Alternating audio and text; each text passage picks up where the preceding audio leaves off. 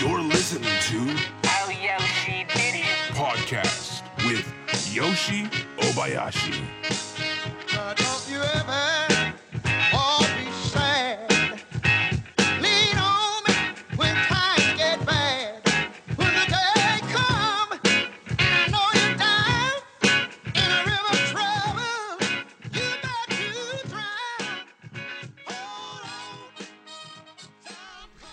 Okay, thanks for listening to new episode of Yoshi. Then I'm back in Stockholm, and uh, recently I worked with a very, very talented, very funny comedian, Al Pitcher, and he's here today, and he's kind enough to spend one hour of his valuable time and explain to me his um, comedy in Sweden as well as his um, interesting background. But before we start doing that, uh, this episode is uh, sponsored by Midnight Ice Cream.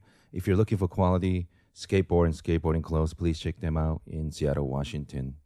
So, Al, th- thanks for doing the show. Cool. And, Um, I'm actually on a couch as well, so it feels.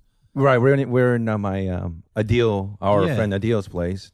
He um, is a very funny guy, but he always give you gives everyone a hard time. But whenever uh, he privately talk about different community, he he think very highly of you. And, yeah, uh, he's um, he's a trash talker, but uh, he's a great guy. And um, yeah, he's one of those guys that when he when he eventually kills loads of people, um, will Which he will. Yeah, everyone will come out and say, "Do you know what? I kind of knew that because he was trash talking everyone." but um, on, on the outside, he's a very nice guy.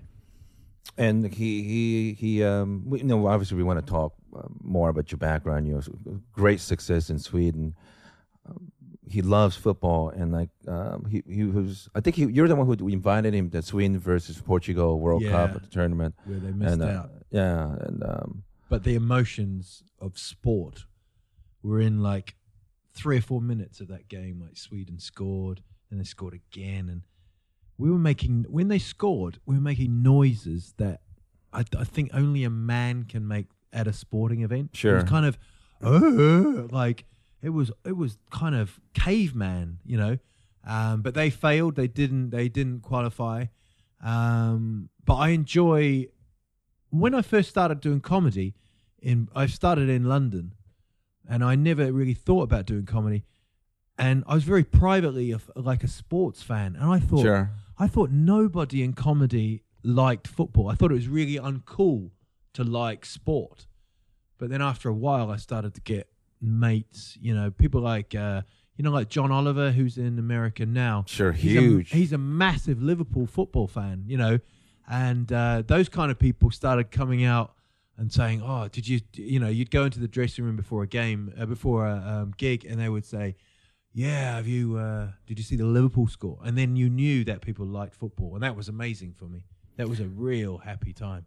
Actually, we did a show in Uppsala like a couple of weeks ago. Yeah. and I, I, I didn't know you knew knew him, but um, I, I just automatically assumed he was a massive stand up comic here, and there was a period before the Daily Show he was struggling, Yeah, yeah. I which is shocking to me. Yeah, but I think um, this like overnight success, you know, and when we used to do gigs together um, at universities in um, in in England, and John would die like all the time, you know, um, he would just go down like. Well, just- what's the problem? Because I don't know. He just wasn't. Um, he was the kind of guy I've never seen someone die on their ass as well as John would. He he could bring a whole room down to the point where it'd be that low that they would start laughing and come back around, and he'd be like a hero.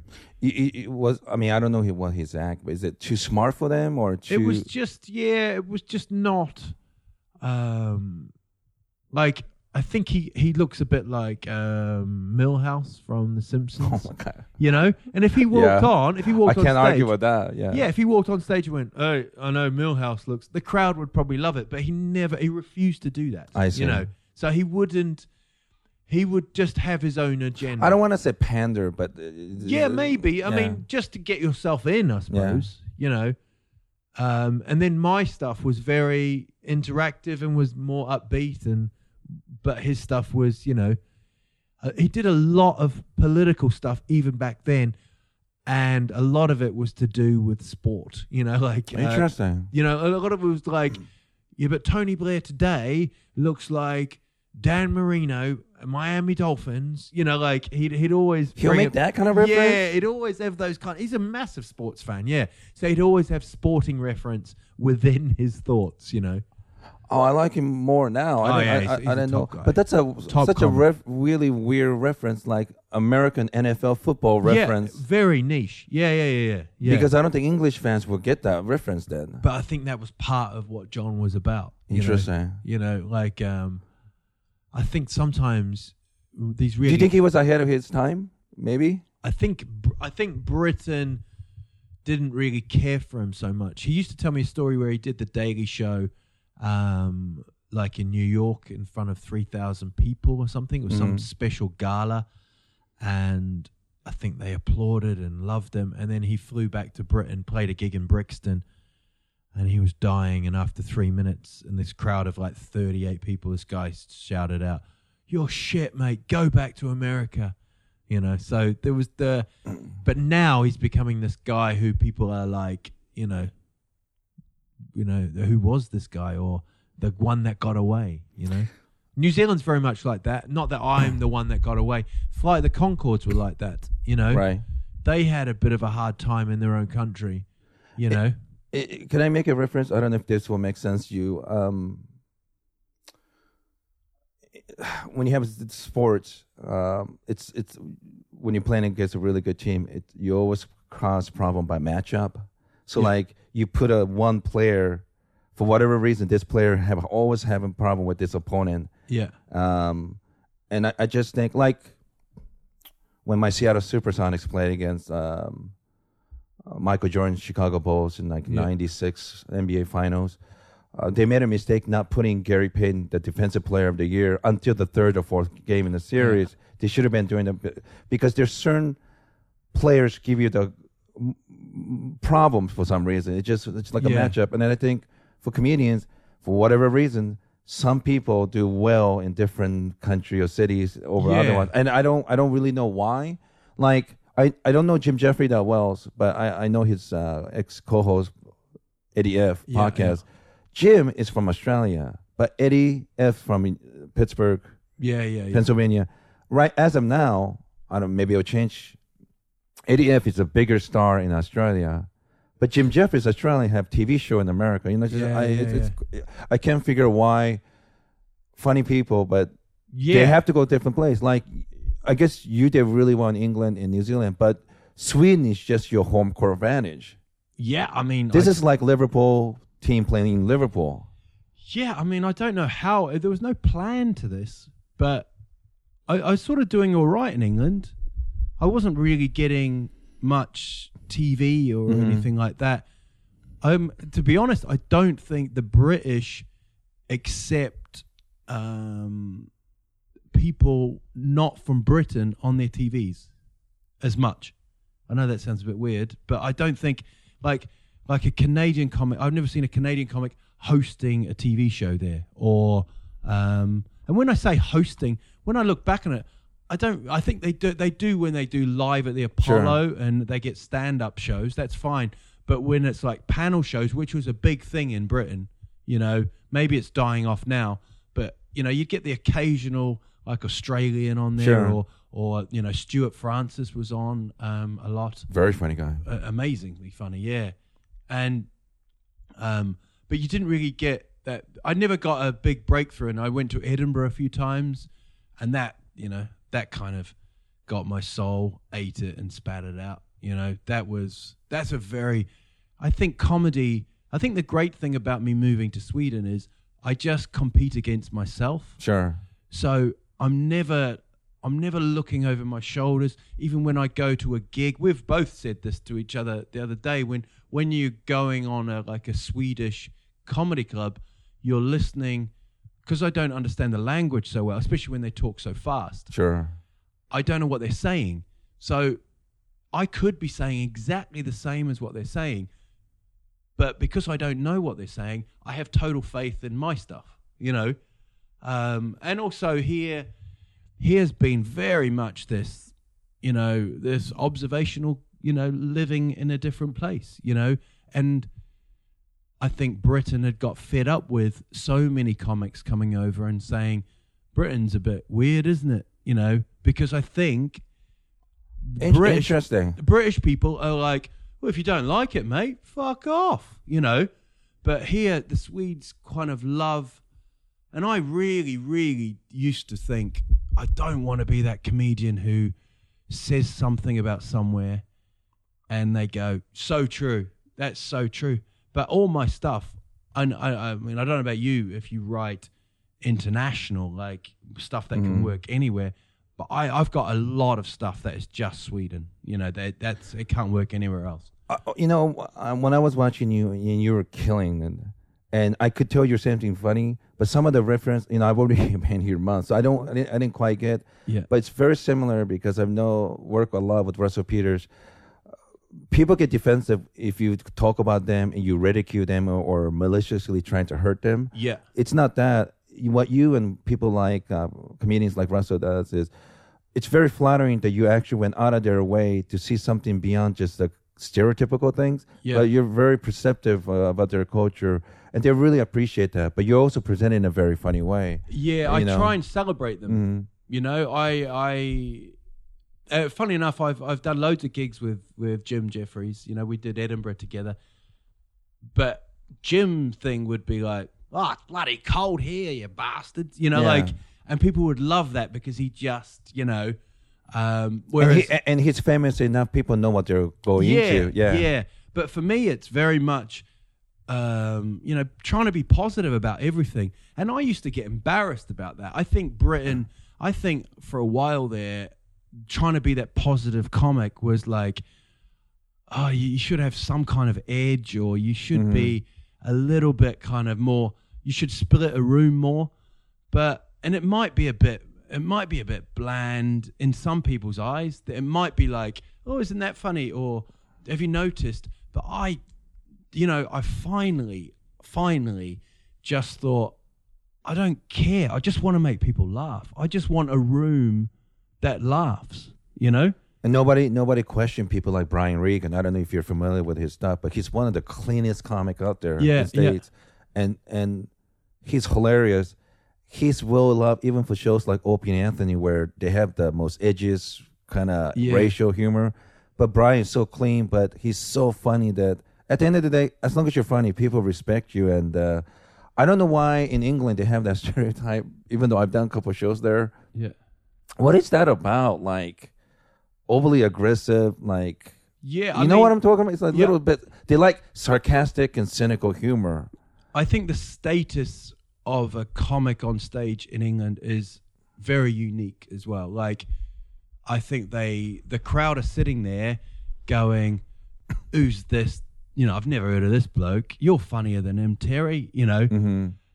But I find even here doing company shows, like this morning, this morning I did a company show at 8.45. Which is Comedy at to me. 8.45, which would have in the past just given me just stomach pains for months knowing that this you know in fact i looked in my diary and i had it and i thought it was like mistyped i thought it was mm-hmm. put in the wrong time 8 till 9 in the morning Well, what kind of? By the way, it's not a comedy club. It's for com- it's for a company so the company will like buy like you to do 30 minutes of stand up it's a corporate Is it like a Christmas show? Is that what it is? Um, it was a it was their morning Lucia Fika. Lucia's a big thing. It's but to me it means Christmas is on its way I when see. Lucia turns up. Um, and and it's on Friday the thirteenth too. yeah, so yeah, it's kind of funny. so I was naked. No, I um, and there there was like two hundred people there. They were drinking coffee. It couldn't have been any better. It was just they were. It didn't matter what time. I think there's a a thing with Swedes where they go right. So my company boss has spent a bit of the entertainment budget on this guy. Sure. I like my company boss. I'm going to enjoy this. Sure. Whereas in Britain, they'd be going, why have we spent the shit on, on this shit? Yeah. You know, we should have bought beers or we should have got a karaoke in, you know. It's um so that mindset has been very different as well. Is it because when I look at places like Boston and like blue collar workers in Philadelphia and Detroit, it's it's not an easy town to live. It's tough, and um, is it because they have such a hard life that Yeah. they don't have a space to be like warm? I mean, it's, it's They've got a sense of humor, which is. I bit- do think English are very funny. Yeah, I, I, I, I, I- you know, I can still laugh with a load of sporting fans Mm. if they're singing on the train. I still find that funny. Um, but they're, but then I find the Swedish sense of humor to be very dark. I think they can really joke about like death and, um, It's not really language; it's a subject matter. They like the subject subject matter, matter. yeah. you know, um, I, there's some things that I they, they say here, and I'm like, whoa, you know. The- you um, mean comedians or comedians Yeah, people Yeah. you know um you know even in the family if someone passes away they're they're very much like it's gone you know that that, that that's over we get on with life you know um i don't know if it's the darkness here or the That doesn't know- help, I don't think. no, I mean it's tough now. There's a there's a thing where they've got a seasonal depression, and you can see it in people. You know, um, people just get down. You know, people are, um, you know, it's it's tough. I think there's something like the the the sun comes up at like eight forty one, and then it's gone at fourteen fifteen. You know, it's like six hours of of, of light. Let me give you uh, the the reason I'm so groggy today and yesterday. Yeah. we were staying up so late yesterday. I think I, f- I finally went to bed like five or six in the morning. It was still kind of dark. Yeah. When I woke up like three forty, it was already, it was dark. So, so I I mean, literally, I feel like I missed a day. Yeah, yeah, sun- yeah, sun- yeah. So you know, I, I, I, can't think even- people people go they they drop their children off at the kindergarten at eight thirty in the morning. It's dark. Then they go to work in an office. They probably have their own lunch Hmm. inside. They come out. It's dark. You know that can't help your mind. Yeah, You know. and and we're going to jump back uh, in a minute with your you know your background stuff. Yeah. I'm I'm very uh, serious when I ask you this question. Um, I I like reading those Scandinavian crime novelists, you Yeah. know, and like Lost in 15 Years. They're fabulous and they're very popular. Yeah, Joe yeah. Nesbo and like Stieg Larsson. Yeah. Stieg Larsson is very popular in the States because Girl with the Dragon Tattoo Yeah. which is called actually the Swedish translation is actually Men Who Hates Women. Yeah. Yeah. Yeah. So you know the image of Scandinavia is uh, you know happiest places in the world, healthcare for everyone, Yeah. access to education, low crime, low unemployment. But Stieg Larsson was a journalist. He's familiar with all the crimes and gangs and Yeah. violence against women. So underneath that happy shininess, Yeah. there's got to be something that's kind of hidden away from people, and that's my feeling. There's if I stay here long enough, I'll probably well notice that. What's your assessment like? It can be everything like what outsiders think about Scandinavia, which is I think I think they're very um, in some parts of Sweden. I think the man is very quiet and within himself, frustrated. yes, um, not showing much emotion. You know, um, see, I read those books actually before we moved here, and, and it's so dark. You know, I mean, the joke I thought was when I moved when I was visiting. It's so the places that they call ghetto. It's just a joke. oh yeah, yeah, In yeah. the states, we would call it like Black Beverly Hills, yeah. right?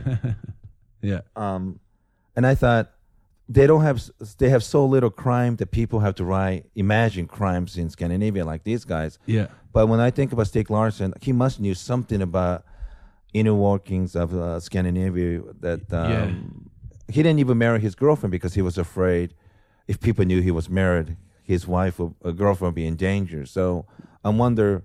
Is there things that like you were saying like depression, but there's things that like dark side of Sweden that yeah. I mean, I haven't, I haven't sort of seen it.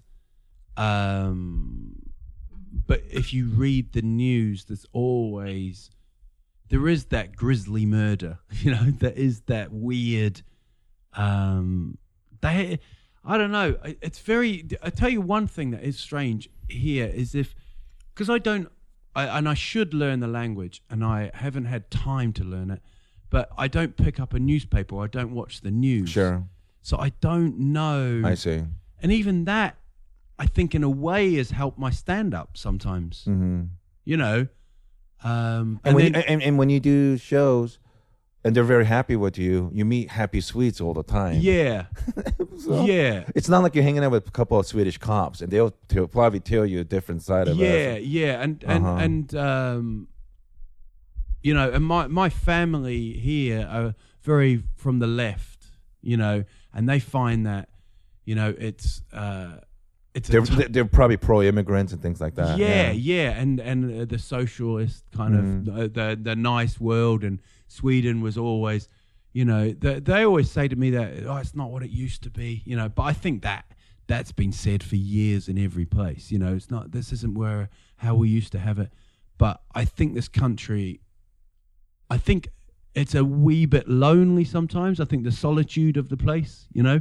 I think the cold weather comes in, the darkness comes in. People put their heads down, and And people tend to be strikes me shy, very very polite, very nice people. yeah, but very I, shy. I think when once you get to know them, hmm they're I agree. really loyal. They they they can be friends for life, you know.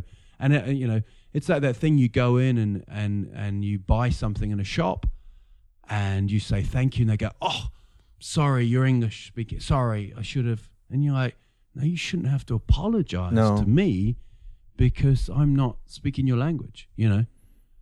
Um, but uh, also the television here is all in English. It with is? Swedish subtitles.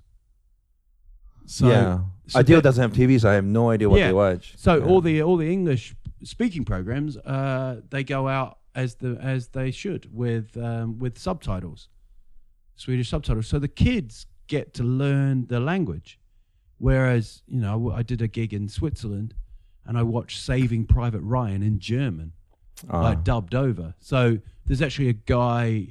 You know, um, I think it's a George Clooney, a guy that does all the George Clooney. You know, in German. yeah. you know, so it's it's uh they're very once you get to know these guys, I think they're amazing. They're they're fantastic. they really are, yeah.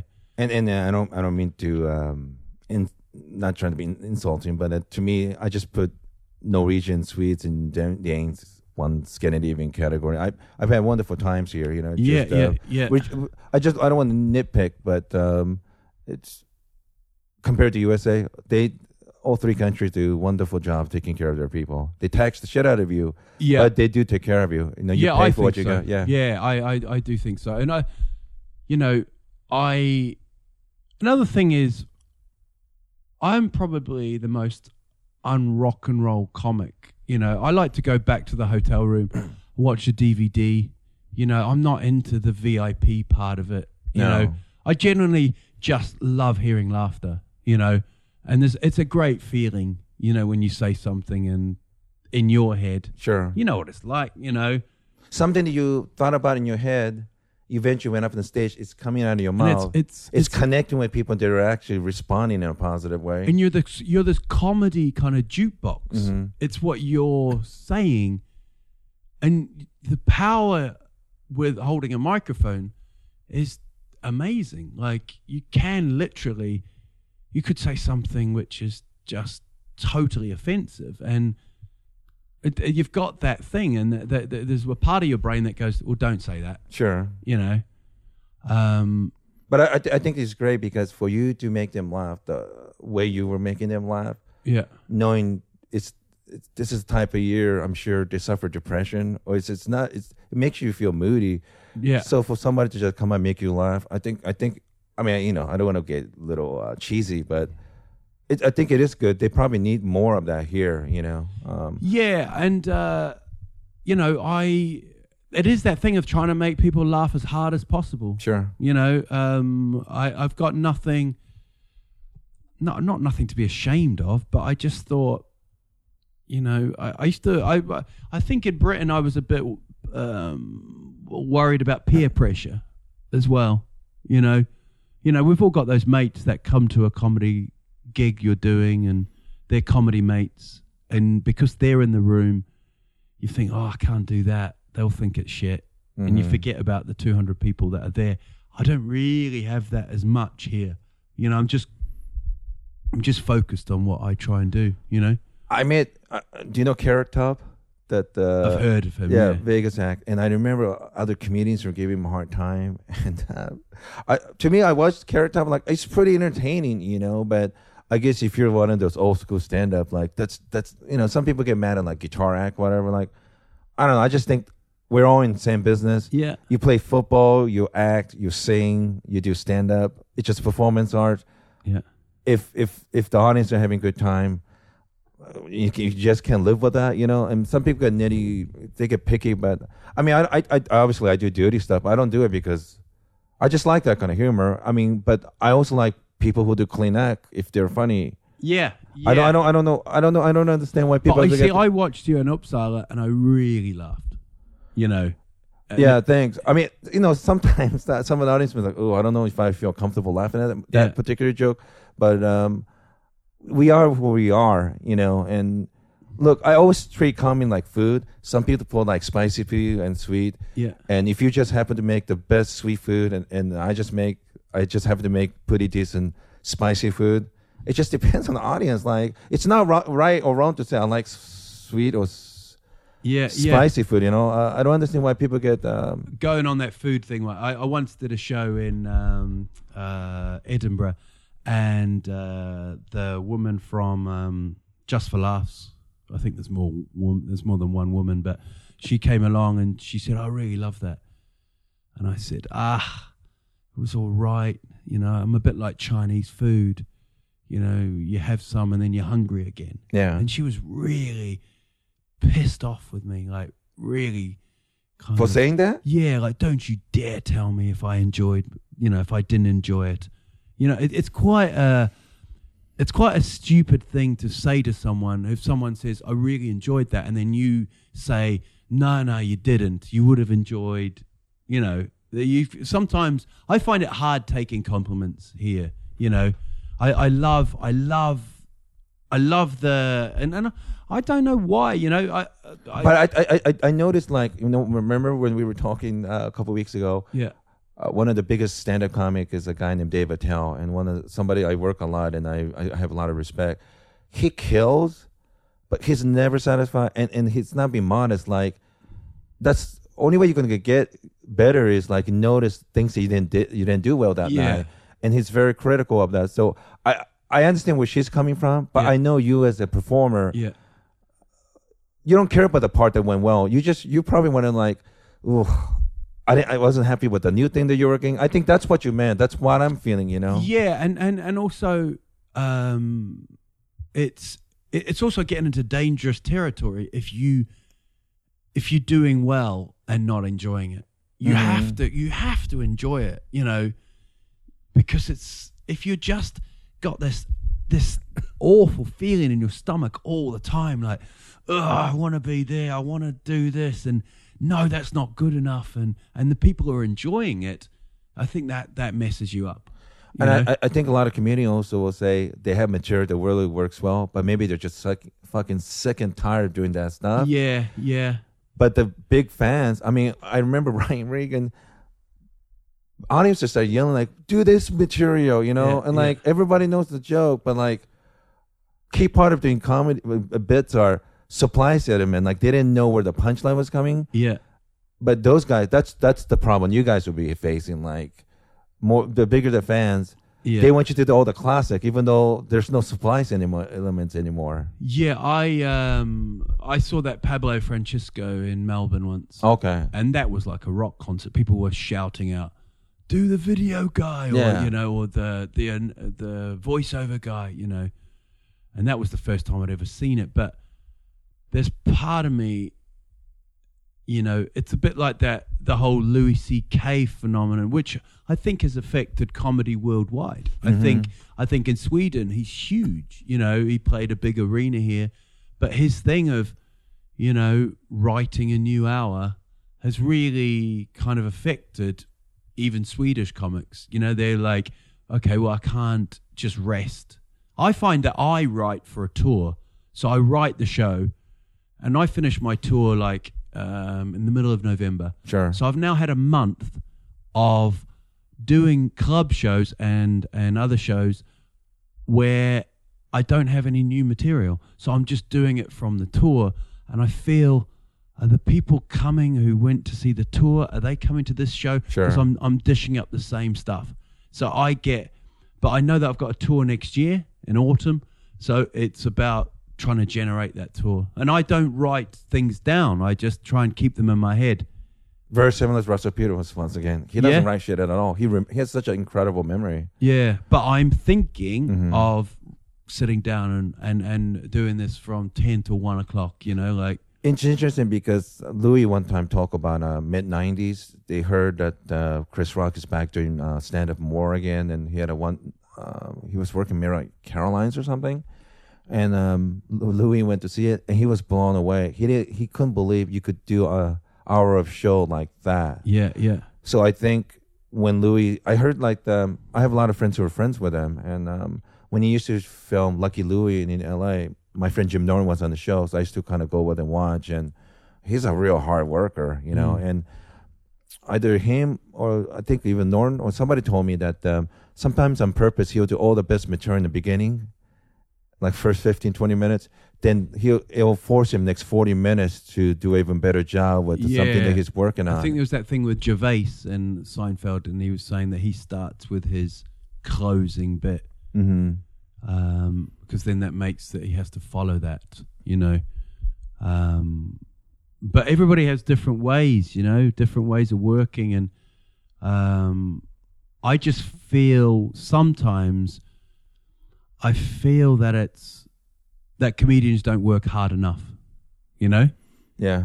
You know, I, I think sometimes I think, you know, it, it, all you got to do is write a minute a week, and that's fifty minutes. That's that, that's the year. You know, you know. I, I just, for me anyway, I I think, I, I think a lot of comics, including myself, I'm guilty of it. Uh, when you when you do the, I guess whatever the best material you have, you get addicted to that laughter. yeah, Even though, if you want to get better, when I look at a guy like Louis and Dave Attell, they're always doing new shit. yeah, you know, yeah, and like, yeah. and uh, I feel I feel the pressure a bit sometimes. Um, being absolutely honest with you, I go to clubs, you know, and I I really I I want to entertain the people who are in the room. sure, So I find it that it if I'm writing for a, another thing for a tour, I think the the idea that I wouldn't give that I I just need to make it quite clear that it's a work in progress. You Yes, know, I even go on and say this is new material because I have to because Yeah. I don't want them going.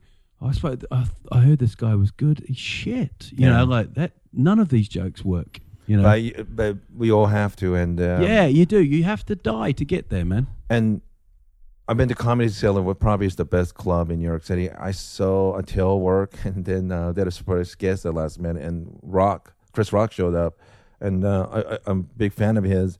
But it was fun to see him when he was working on something new, Yeah. and maybe like a year, year and a half later, when he did a special, like, oh, I remember. okay, that's Yeah. you know, yeah. it's, it's almost like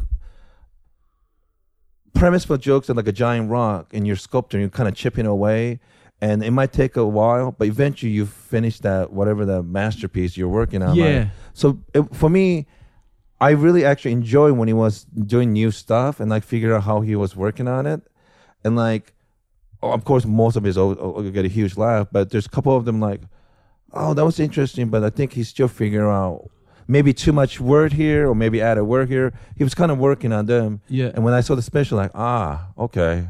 But I, I, I actually, uh, when I when I was trying out new material, I used to do this bit where I'd say, "It's so weird watching, a, you know, like you, a comedian can say he's trying out new material. You don't go and see like a band, and they're going." Right, we're just gonna gonna try this one. Yeah, out. yeah, yeah. It's called uh, smoke, uh, smoke, smoke on the door. To no, Yeah. we haven't quite got it, you know. But come back next week, you know. So They have it easy because they could play the music that they had a you know huge hit 20 years ago and they still want to hear it. That's the can- one that they- yeah. Yeah, we can't do that because surprise is a big element of uh, most of the jokes. So once you guys hear it, you know, eventually we got to stop using it something else. Yeah, I mean, I've I've just done some TV here, um, and I burnt a lot of my stuff. So now it's, you know, but, Be- cut- be- but- because most people say, "Hey, I heard that shit before." yeah, yeah. I don't know. think Swedes do though. I, They I- don't? no, I don't. I, I, I- I think some people come along and they've said, "Oh, I've seen you four or five times, and I saw some of those jokes, but you've got new stuff." Yeah. I, I do try and make it Sure. different. It- it- for me, it has to be like their birthday party or their their their New Year's Eve party every night. You Mhm. know, that that's the way. You know, I just I just love. I, I didn't think I was so into having an ego doing this, but I I, I love making. When when it all comes together, it's such a good feeling. Yeah, man. I, I, I right after my set, I went upstairs to eat, and like, as I'm eating, I, I could hear people laughing all the way upstairs. You know, you were like oh, cool. killing from beginning to end, and um, I finally come down and watched you, and I, I wish I got the references, but I could tell it was just like it wasn't that a forced laugh. They really like, and they were surprised that, that, that some of the references that you knew about Sweden, and yeah, it was it was a perfect show. I, I Um, think I think there's a connection. I uh, my English is very easy to understand for Swedes as well. You know, we've actually put that on posters. You know, um, just in case. You know, I did a gig in Finland and um, they hadn't told anyone that it was in English, and that was like the most confu You know, mhm. because I was up there thinking they're not laughing. They didn't know it was in English, Mhm. and then I'm thinking I really should acknowledge that. You know, and it was just tough.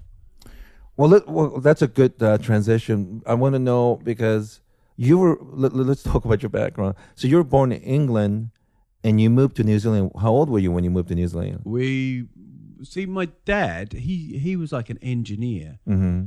uh very working class you know um and my dad saw like an an advert in a newspaper. He was quite good at football quite good at soccer. And, and uh, it just said engineers wanted with soccer skills. Like What? it was yeah, it was like a club in New Zealand was advertising for people with trades, you know, like engineers, electricians, so they could bring them over, get them to play football, and then also um, they could work as well. That's a really odd effort. Yeah, it's a pretty, um, it's a pretty kind of direct uh, ad. you So know. your dad said, "Fuck it, let's go," and you guys. Yeah, and and then it was like that was 1978 or something, and it was like a massive deal. It was like we don't see you ever again. There was no internet, there was no mobile phones. Mhm. You know, you know, it was like we're going around the other side of the world. You know, this big 24 hour flight. You know, we're not going to see you, man. So I remember even as a five year old crying and saying goodbye to my cousins and thinking, this is huge, you know. And then I got out there to New Zealand and I had this Northern English. You know, I was walking around going, "You're all right? How you doing? You're all right? And they were like, What's wrong with you? You know, and so I never was really accepted, even at school. I was still, you know, and then I was the class clown as well, you know. Um, that was the only way I could get it get away with it really. Wait, was it bad forever, or did it uh, eventually kind of stop? You were like one of them. Yeah, I was. I sort of got to be one of them, and then I came to. when- And then I always wanted to come back to England. I always there was always that burning desire. You know, I liked the football. I liked the music of. Um, But know, what, but what was it like growing up in New Zealand? I'm, I'm just kind of. it was. It, it's uh, you know, that the grass is always greener on the other side. You know that you always think, oh, you know, this life. You know, but looking back, it was amazing. You Were you, were you in Auckland? Where were you? No, we're in a place called Rotorua, and uh, if you've ever been there, it smells. It smells of uh, sulfur because it's all volcanic. It's all geothermal. Ah. Um, I think it's like the most populated lake district in the world. Um, so we were, you know, again, New Zealand you, you, it couldn't be more different than England. yeah, Yeah. yeah, yeah, Like, like, and and this was northern England, so there was like, you know, um, oils and and coughing and, um, okay, you're gonna do that, are you? It's a bit unprofessional. But I, um, yeah, that that was a deal coming A deal. back into his own house and taking his own computer, which offends me large. Yeah, that's normal.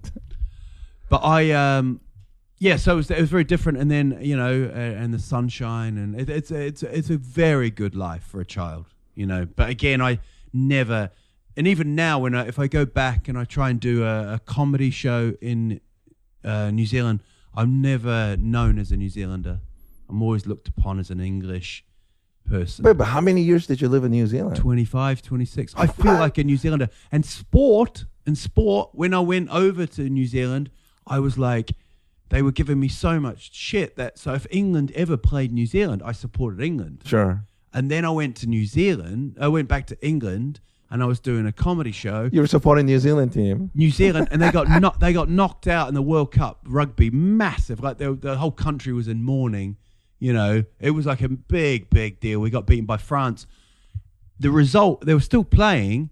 New Zealand were hot favourites, and then we had a break in the gig, and I came back out, and they were all chanting "France, France" at me.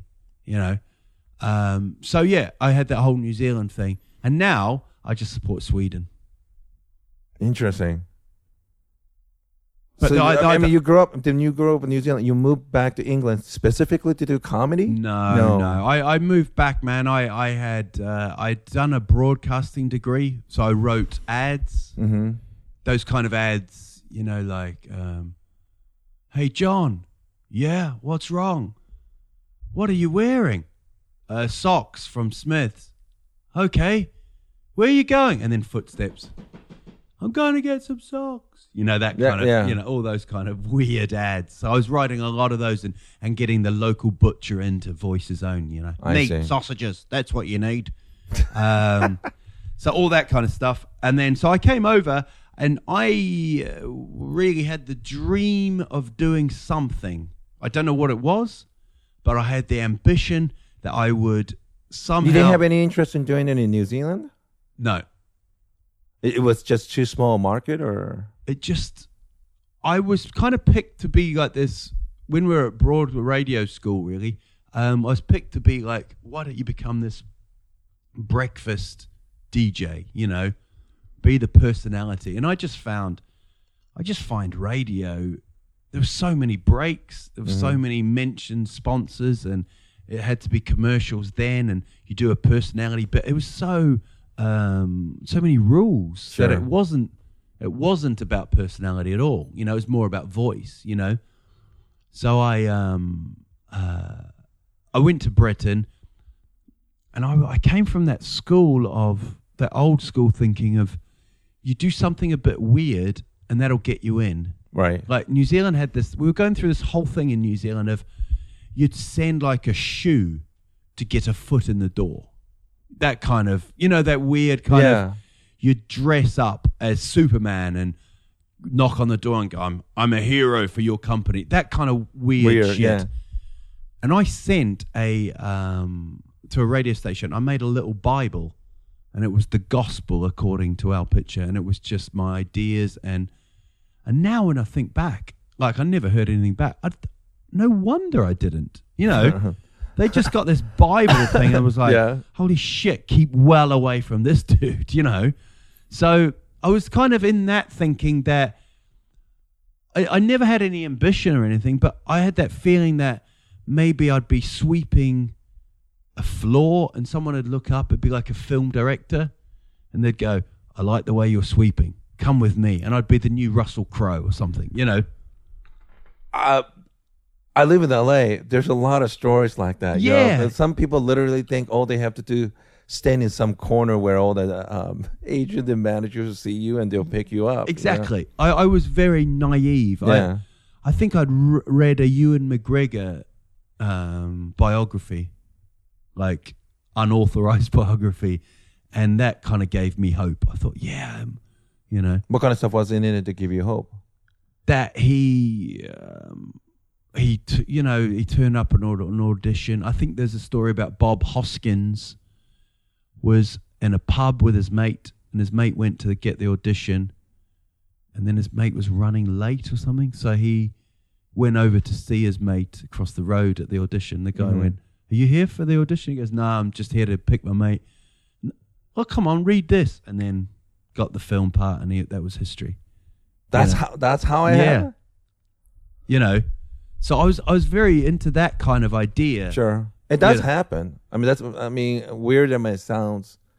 Yeah, I enough mean- of those things happen that it gives hope. I, Hope I, to, I do I do look at those Mm. kind of those stories and and also the um but I think hard work uh, there's a I've been trying to find out ways of how people write you know how they work because I find that I don't write so I just I wanted to find some kind of system some kind of formula and there was a book in town it's about 400 pages how I write and it's just loads of people saying Oh, it's not a stand-up comedy joke writing. It's just No, general writing. It's generally like I think Einstein would wake up at eight thirty. He'd work till midnight, uh, uh, midday, have lunch till two, walk around the campus, and then he'd work till ten. So it was all it's all that kind of Process, you know. yeah. And some people would take drugs. And then I was reading it. I was like, this is getting me nowhere. I'm not. I'm not getting any closer to writing. I'm just reading a book about people. You know. So I can get a bit stuck in that. You know. Um, but I was very much of the from New Zealand as well. Like Russell Crowe was a big kind of Oh, when, sure. when he won an Oscar for Gladiator and he got up there and he was he sort of basically said like anybody can do this. I'm from little New Zealand, and it was almost like you know those things on the movies where you that you think shit they're just talking to me. This Right. thing's just about me, and I'd done no acting at that stage. I've done a short film, hmm possibly one of the worst films in cinema history. Well, well, what, it's it's it's okay to have a dream and you're actually working at it, and you you found a lot of success over here. Yeah. But w- was that the case when you went to England when you started doing stand up there? Um, I started stand up, but didn't. I didn't even know stand up existed. Mm-hmm. I just thought there was like three or four people that did stand up, like Bill Cosby, Billy Connolly. I grew up on on listening to a lot of old records, old comedians' records, um, of Billy Connolly and, and Jasper Carrott. I don't know if you've heard of him. I, English, I'm not familiar with him, but English guy, mm-hmm. and well, how did you find it? Like, did did you see? I mean, how? I, I went to a gig Mm-hmm. um, above a pub in England, and I think there was like 13 acts on. They were doing three minutes each, and it was the most electric feeling. Like they had their friends there. The audience had there was pockets of different audience members for comedians. People got You up you went to just see, not to just to perform. watch. Okay. Yeah, I, I hadn't even thought about doing Mhm. stand up, and I was like, God, this is amazing. Like, Mhm. I'd done my broadcasting. I'd done so. I um, and, and and part of the broadcasting was I did this six month diploma in theatre. So I'd I'd had a bit of time on stage, Sure. but I'd never done stand up. I'd never hosted anything. And I went up to the guy afterwards, and I was like, "That, that was amazing." And and I and he said, "Do you want to try it?" And I was like, "Yeah, I'd I'd love to give this a go." Um, and he said, "Oh, it's like six months waiting." So I was like, "That's fine. I'll I'll go away and I'll try and Six months. it was six months. Even the British comedy scene, like St- Stockholm now, has got a lot of open mic nights, but it was like the six month waiting um, for an open mic spot. from open mic spot. Yeah, Jesus. it was just booked, totally booked up. It was so. Well, it never occurred to you that maybe you could find other places. Or? Yeah, well, I ended up getting a place called the Purple Turtle Bar, which I think anybody can get in probably the same night. Um, and I, I got introduced at a party as a comedian without actually doing a gig. and I, funny. I grabbed my mate and I said, really funny. I said, mate, you can't do that. I haven't done a gig. He goes, but you're going to. And I was like, no, I don't give a, you know, um, uh, just in case they told me, just in case it got round the party, there's the comedian, let's set up a gig for him here. you Yeah. know, and I'd never done one.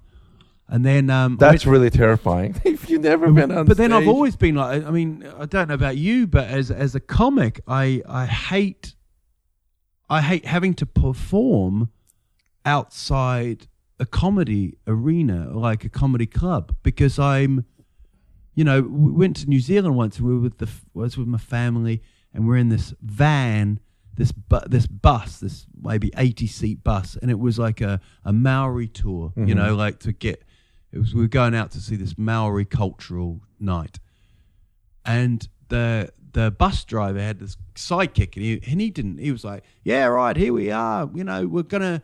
Well, who we got in? We got Germans in." They cheered, and he got them to sing their their national songs, and it was coming round to me, and I was like, "Oh shit, man, I don't need this. I don't. I don't want to do this." You know, just complete fear. But I've always been like that. I've always had the fear of I don't do karaoke or but I can Oh, I get hate up. it. I can get up in front of hundreds of people and I love that, you know? But I um and then I did my gig and I can't tell you how it went. I, I think it went bad. I just remember turning up about four hours before the gig started and I was across in a cemetery just going over my notes. And I got up, I had no I think the fir- my, my first joke was about friends, the more being attractive and Ross being the most attractive. It was something like that, and got no, not much laughter at all. Um, But it's, it's just important to cross that barrier. Just finally the, get on the, stage. the biggest, the, Yeah. the only thing I got was I put the mic back in the stand, Sure. and it slipped, and I kind of it wasn't even a stage; it was a um, just some beer crates with a bit of wood across, and I just fell forward. Mhm. and one guy at the back went, "Hey!" And I just remember thinking, "Wow, that, that that's good enough," you know. Then after that, you did a bunch of other shows, get better and better. A um, bunch of shows, and then I gave up. Um, I, I just stopped. I just decided what I decided. I'm, I'm very much into I, the Irish writers, you know. Um, I've always had this thing. I'm a big U2 fan, and uh, I was going to go to Ireland, and I was going to. I got a job picking vegetables. hmm um, and I went there on the idea that I I have this romantic feel of life, Sure. and I thought I'd pick vegetables, and then I'd sit on a rocking chair, maybe with a pipe, and I'd just write hundreds and hundreds of pages of stand up. And it ended up that I worked so hard picking vegetables that I couldn't do anything at night, you know? So I was so tired and I just thought, I can't do this. So it was a pointless exercise. So I took like six months, seven months off doing stand up and doing nothing. And how was it uh, when you came back the second time around? Did you? second time around was when I decided to get inspired. I got inspired by. I was very much like, don't watch any other stand up. Sure. Don't get influenced. Don't, you know. And I saw a guy called Phil Kay, who's very improvisational. And that was a big breakthrough for me. That was like, you can just go on and make it up. And, and which was great when you're, when you're playing like open mic clubs Sure. and newer clubs. But when you get into these big rooms, Pay gigs. paid gigs, you can't mess around. Yeah. Like you can try, but you just won't get rebooked because maybe maybe if you're lucky, two out of five would be amazing gigs. Sure. Like better than everyone else. But the other three would be horrendous. Like people would be like, Okay, what are you doing, mate? Why why are you still talking about the curtains and you know, why have you you know And, and a lot of these club owners, they don't care at times. They just want to know It's business, man. who's going to help me sell most amount of beer. So, Yeah, yeah. um, Yeah, that's quite difficult when when people start saying we're going to put an extra break in because we're going to sell more beers, and you're like, oh, that's why I'm here, you know. But um, so you, you were you were doing shows long time, and this is the part I, I always forget. You you were doing very well in England, but how how did this thing where England to Sweden thing happen? Got I got I was working in a bar, so I was still working, um, and I actually did a character in um, in London called the Croc Man. You know, like Steve Irwin, and I used to fight. Oh yeah, yeah. I used to fight this blow up crocodile. Um, comedians loved it because it was so shit, but Mhm. audiences were like, "Need to get this guy off." He's, you know, he's having. It was one of those character things where he's having a mental breakdown. This Sure. guy, you know. And then I met my wife, she actually brought along seven Swedish mates once, all these girls, and there was about twelve people in the audience, and I died, and I was fighting a blow up crocodile in front of all of them, and her mates were like, "Is this really the future?" You know, this mm-hmm. numpty. And then we used to come over here on holiday. Used to love kind of we used to sit inside a lot and talk and i used to think and then i just i didn't even know there was a really much of a comedy scene here and i contacted a few places. Nobody replied apart from one who's my agent now sarah and uh, that was it. That was me. I was like let's try it. And i was going to come over here and i was going to live here for 10 days and then go back to england for 10 days It's going to be work uh, fly in ryanair sleep on people's couches Sure. and I did it for like six months, and then all of a sudden I started getting work here, and the money, the money was better here, although you, get taxed Like higher, crazy too. Yeah. But you- when you're earning the krona, it feels quite good. And then so I, I decided to, I got an. But what, what- but what is it about you? Because it's, it wasn't like you're the first foreign act coming here. But what was it about you that you were able to pick something that they really, like you really connect with the audience? Yeah, I think. Um, I think there was a few other comics that have, have done it before. You know, um, one I think one massive advantage was that I was interactive. Um, With the audience members. yeah. yeah. and I do this. I do this uh, picture show idea where um, I take photos Mm-hmm. on the day. So say say I'm doing a show in in Boston. Mm-hmm. I go round, I take photos of Boston, and then I show the photos on a screen that day. And then I go, what is it with this place? I went down here, and then the audience interact. And it, when you go to a small place or any place in Sweden, and you do that, it's such a you get a, a connection that I've never had before. Like, wow, he's he's been round our town today, you know. So it's, it's, all- it's, it's flattering and there's always sense like civic pride. It's like it's Yeah. like doing a local gag. You know, if you if you've got a local joke about the the the, the shitty nightclub, Mm-hmm. you know, oh, you know, Jing Jangles, people go, hey, you Yeah. know, Jing Jangles. But if you have a photo of it, it just seemed to just put it up a level. So it was, you know, and I toured that through England, and that the tour that, that Wait, that so you have like a screen thing on? the big uh, screen projector, Ah, interesting. yeah, massive screen, and I and the Were you the first guy to think about that? Something like that? I did a show in. I won. I won about three or four awards uh, in different festivals for doing this show, um, and I think I'm much better at it now. I've always wanted to tour America, so if there's an American, there'll be an American listening who wants this show. I've, I always, and I did it at Montreal just for laughs as well. Um, but the idea was that people in Britain, comics would go on stage and they would say, What's it like living here? And people would go, It's shit. And I'd go, I'm going to show you. But it's true. They'd always say that. Yeah. So I would say, no, it's not. And then I'd be able to do, I'd show them the photos. This is the day I've had, right? Um, but then you came to places, I, I took it to Sydney and Melbourne, and you go, you'd say, what's it like living here? And they'd go, love it, mate. Best place in the world, you know? So Yeah. it kind of changes somewhere, you know? I did it in India. And India was tough because there's so much weird, you know, Yeah. like there's someone shitting in the street you can't take a photo of that. You know they didn't want to see any of that. They didn't want to see the slums or you know but there's a lot of weirdness there you know. So you you're trying to put something more flattering that they could be proud of. yeah. Yeah. yeah yeah. And and to show them that you know that a lot of comedians go you know on the way to the gig this happened i was on my way here but this was actually true you know And and and, and obviously you taking a time yeah walking their town for sure. But also in in Sweden, I couldn't really tour when it's like this because you'd only a certain amount of light. So I'd have to get up there really early. Early. You know, so it's it but I think they feel that that extra effort, you know. Um, but I'm I'm dropping the photos now, and I'm just going to do a.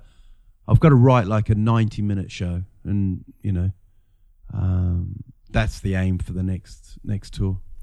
And and this is a good problem because they know you're very funny, and you have now they have a higher expectation. Yeah. So you got to like one up on them before uh, you know Yeah. when you do a show for them again. But it's always. I was thinking about this the other day. You always think, have you reached? Is that it? You know, have I written the best Joker can write? And that that scares me. hmm You know, that like, can you? Because it's like what you say. If you write, if you write three or four hits as a songwriter, you can always bring those back up. You know. Yeah, and even you know, there's a rumor of ABBA coming back next year, and some of the sing. I, I did not know I'd get the news from you, but this is great. Um, there's a rumor, and I hope it's true. I, This I- is a podcast exclusive.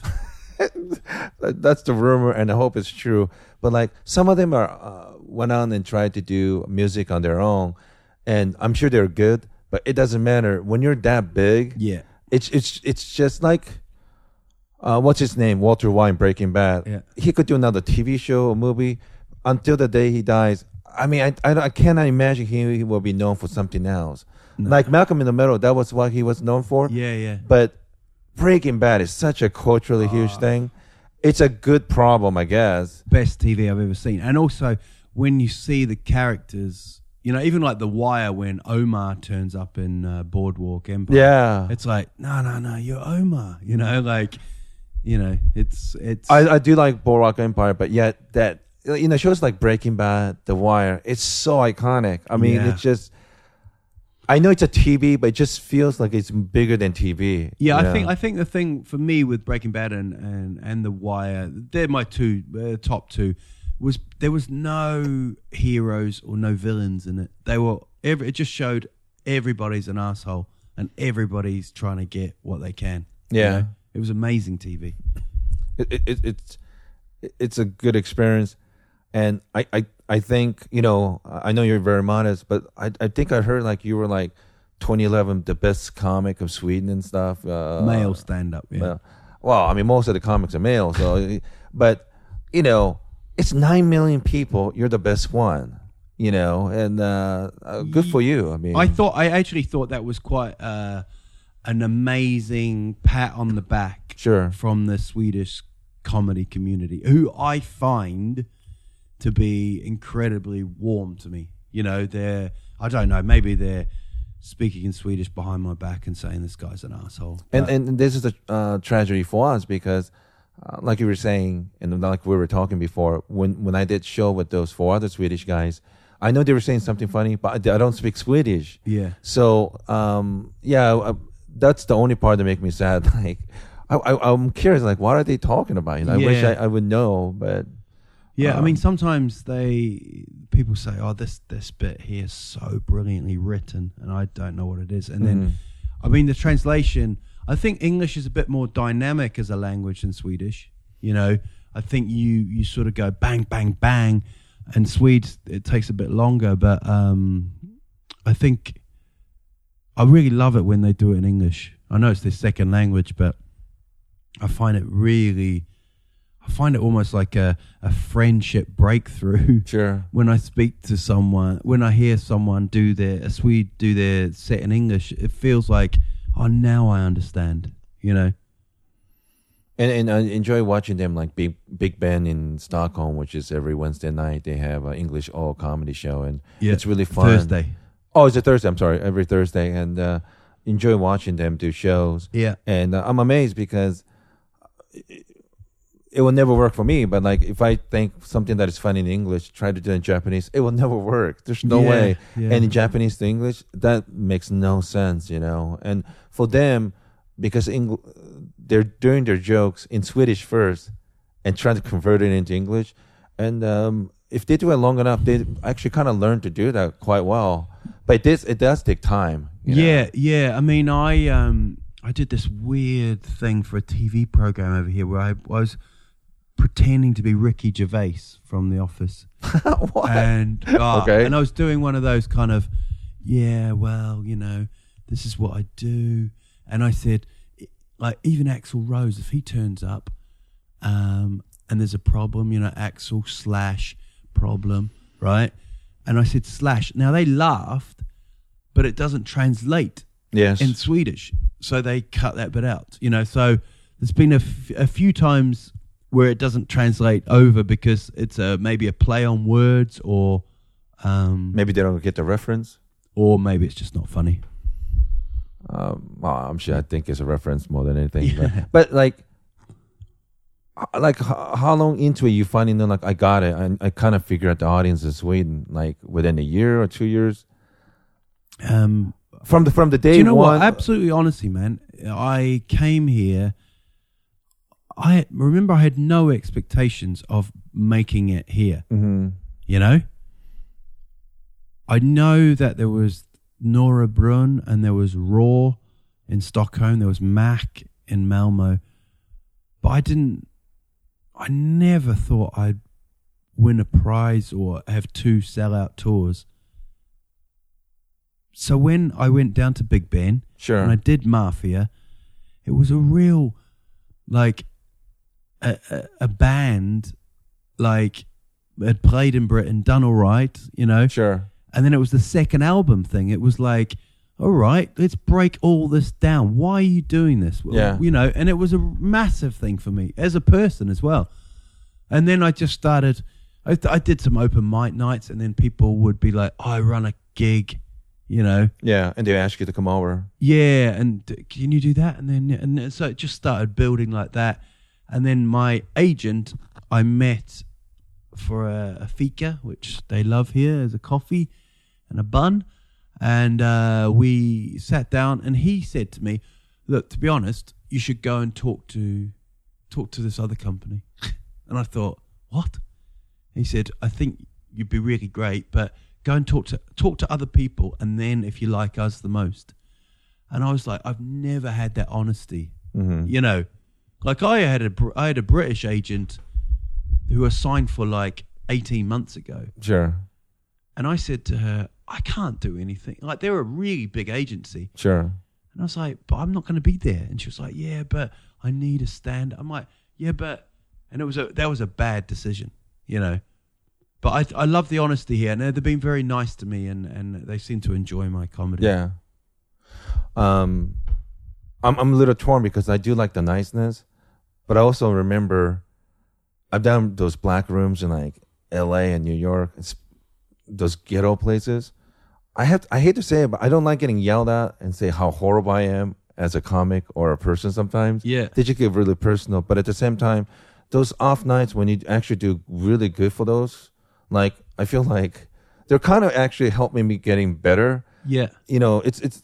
I don't think it's anything personal, but when they said you suck with that particular joke, it's their way of trying to help you. I mean, I, I'm not a, uh Yeah. masochist in any sense, but um, like we were we were having lunch, and there's some some of the comedians. I don't want to mention their names, but uh, it's very clear to you and Adeel they bomb, but for whatever reason, they can connect. I think fact- that's worldwide, though. You know, you don't think you think because the Swedish audience are so nice, they don't want them no, I think there's, I think there's people in in Britain that I've met who are slightly deluded with it as well. I think people are addicted to doing stand up. You know, I, I, I, or or do you think it's like uh, they love the attention? yeah, I mean, but I, th- I also think sometimes it's, uh, it's it's just not being honest with Mhm. yourself and the, the the the best comics for me are the people that go i know exactly where i am in this in the bill you know Sure. you know i can i should be in the middle or i'm a headline act or you know um but some what i learned after like the, the, the, there's a little bit of a problem in stockholm at the moment with there is a lot of open mic clubs Sure. a lot of them. And my only concern with it is the open mic is to is to get people better to go on to a paid club, but that doesn't seem to be happening. So people are just staying on the open mic, and they're what What are you saying? Are you saying that um, they're not making effort to go to next level, or no, there's just there just doesn't seem to be a, a road there. oh, oh, oh you the- know, there. Mhm. uh, um, not enough gigs for it people. used to be, oh, you're the best open mic person. You'll be getting paid work soon. Sure. But that doesn't seem to. There seems to be more open mic people than there are clubs. You know. And I know a couple of the ones that I they always struck me very funny. They eventually leave, like they they have to go like England or maybe even states, you know. Uh, a few Swedes do, yeah. And I I I never realized how great America when it comes to show business stuff. I took it for granted. You have like Swedish version of Letterman show or Tonight Show, and you don't really have like a, every single night some kind of talk show. No. maybe once a week if you're lucky. And I thought, oh, if you only have once a week, it's probably hard to be the comic to get on, much less Yeah. most of them. Yeah. So I guess if you're into show business stuff, you're very lucky to work in UK and especially in America, I guess. Yeah. Um it's a it's a it's a it's a big culture here like Mhm. they're I mean even with TV programs they're very loyal as well. There's a program called Solsidan on a Sunday. And if that series is on, maybe comedy clubs will be really, you know, like even the streets will be a bit quieter because Ah. they'll stay at home, you know. Did they have the same thing over here, like England? You were saying like they don't want to have non-British hosting a show. I think I think with the language. I mean, when I do uh, radio interviews, Mm-hmm. um, a lot of the time, you know, in in some parts of it, they translate it straight after. It. Oh, I see. So I'm sort of saying, yeah, and they wear these blue bags on their shoes, blue, blue, blue. Yeah. and I'm like, and I'm listening to see if they do it. You know, they're doing my joke Right. basically. You know, Huh. but then um, other times I get subtitled, so that that can work. Oh, on TV Yeah. shows. Yeah, Interesting. which is bizarre. So what, what what's your plan? Um, you're you're you know people. I guess people who want to keep working in Sweden, they're probably gunning for you because you're the guy on top. But next five ten years, I mean, would you like if you have a chance? Would you like to have a TV show? Or you want to act on Swedish show or? I um, think um, I think I'd I'd like I'd like to film some stand up. I'm always fearful of doing that. mhm. I always to me it's always just it's normally a man with a microphone telling jokes and it's filmed in a theater and then the end of the show. There's more no sometimes a time lapse of the audience filling up. Sure. And I just, but that's the way to do it. It doesn't, it's not broken, so you can't really do anything different. You know, Sure. I've always thought of, uh, you know, having a different, like the audience holding iPhones and using that footage, but it doesn't work, you know. Um, and I've never been that excited about watching a comedy DVD. Live is so much, you know, because comedy, you know, like for example, with my photos, you know, we've tried to film that, but it's so weird because you're you're laughing at the photo, but are you laughing at the reaction of the audience or the reaction of me? Oh, I like see. three or four different things in there. So I'd like to do that. I've got a big tour next autumn. Um, but, But, can, I, I, can, I, but can I ask you something? Like uh, you do those Stockholm pictures, they love it. But if you film stuff like that, I guess you have to do the biggest city. Because if you do some little town where all the photos, they they appreciate what you're saying. People who don't live in that city might not appreciate. You know what I'm trying to ask you? yeah, Like, what in Stockholm? uh, I mean, city? if you're going to do something like that, I guess you have to do the biggest city to get the biggest bang for that um, DVD or whatever that you're filming. Yeah, I mean, it would uh, if I if I was to do a DVD with the photos, it would have to be like a best of. Mm-hmm. You know, Oh, okay, okay, okay. I'd have to just show pho- my favorite photos from Sweden because, you know, I'm told, you know, Stockholm is the big city. Stockholm's the the one that people are are, are most angry about. But I don't ever get that because Mhm. I'm not from here, you know. But uh, I think it would turn people off if it was just loads of photos of Stockholm. You know, because they couldn't really 100% relate. It's like when I did the show in London. London people are living all around London. They don't, and sometimes a lot of people have moved into London, so there's no sense of belonging. Yes. You know. Um, But if you make a DVD or TV thing for the best of Sweden or something, then yeah, Yeah. whichever picture that got the biggest laugh, uh, Uppsala, the Yeah. biggest, then then yeah, that'd be great. Yeah. But I guess that would be pretty much for Swedish market only because. again, yeah, yeah. I mean, but it's nine million people. Let's be honest. That's still great. I and mean, and it's it's given me uh, a, a great life. You Mhm. know, I mean, you got a wife and how many kids? I got two kids, kids. and yeah, I mean, I I'm not famous at all, but people sometimes people will look at me in the at the in the street, you know, and I'm not used to that. hmm So I'm I'll stare back at them like I'm thinking I got like dog shit on my nose Yeah. or something, you know. So there's that part, but at the moment I'm just so happy. I can't believe it, man. Where I'm at, you know, it's like you know that whole thing of 10 years ago where would you be, you know, even 5 years ago I couldn't have dreamt this, you know. And and and someone the other day said this about like it is amazing that you can do stand up in Sweden It, it really is. because I mean you could do it maybe in Denmark, Finland at a stretch, Norway, but that's about it really. You know, I mean even in Holland I think you'd have to learn, you know, Dutch, you know. You know, Germany you wouldn't get away with it. in in in Netherlands, they they seem a little jaded. They they act they're good audience, but they have this attitude like we've seen a lot. You better Yeah. do something different to yeah, you yeah, know. yeah, yeah, yeah. Um, I people are so polite here. You know, just I don't, I don't know what to say. And uh, a, Adeel killed yesterday, and yesterday, um, I, I'm assuming it's just open mic, so I think eighty percent was new, and a lot of them, you know, because especially because I'm so dark, I think that my comment on how bad those jokes got bigger laugh than actual joke I was kind of working on. Yeah. and they're so fun. And after the show, I talked a lot of them, and uh, I, I like doing shows like that. Yeah, yeah, yeah. I think if you if if you're not used to it, it is uncomfortable, like complete silence. Yeah, I mean, uh, sometimes I think I'm on stage and I think, is this going all right? Because they are quiet, but Yeah. I do think that they don't want to be the person that doesn't get it. So Mhm. they're very quiet, Yeah, and then at the end, it's like, yeah. you know, it's amazing.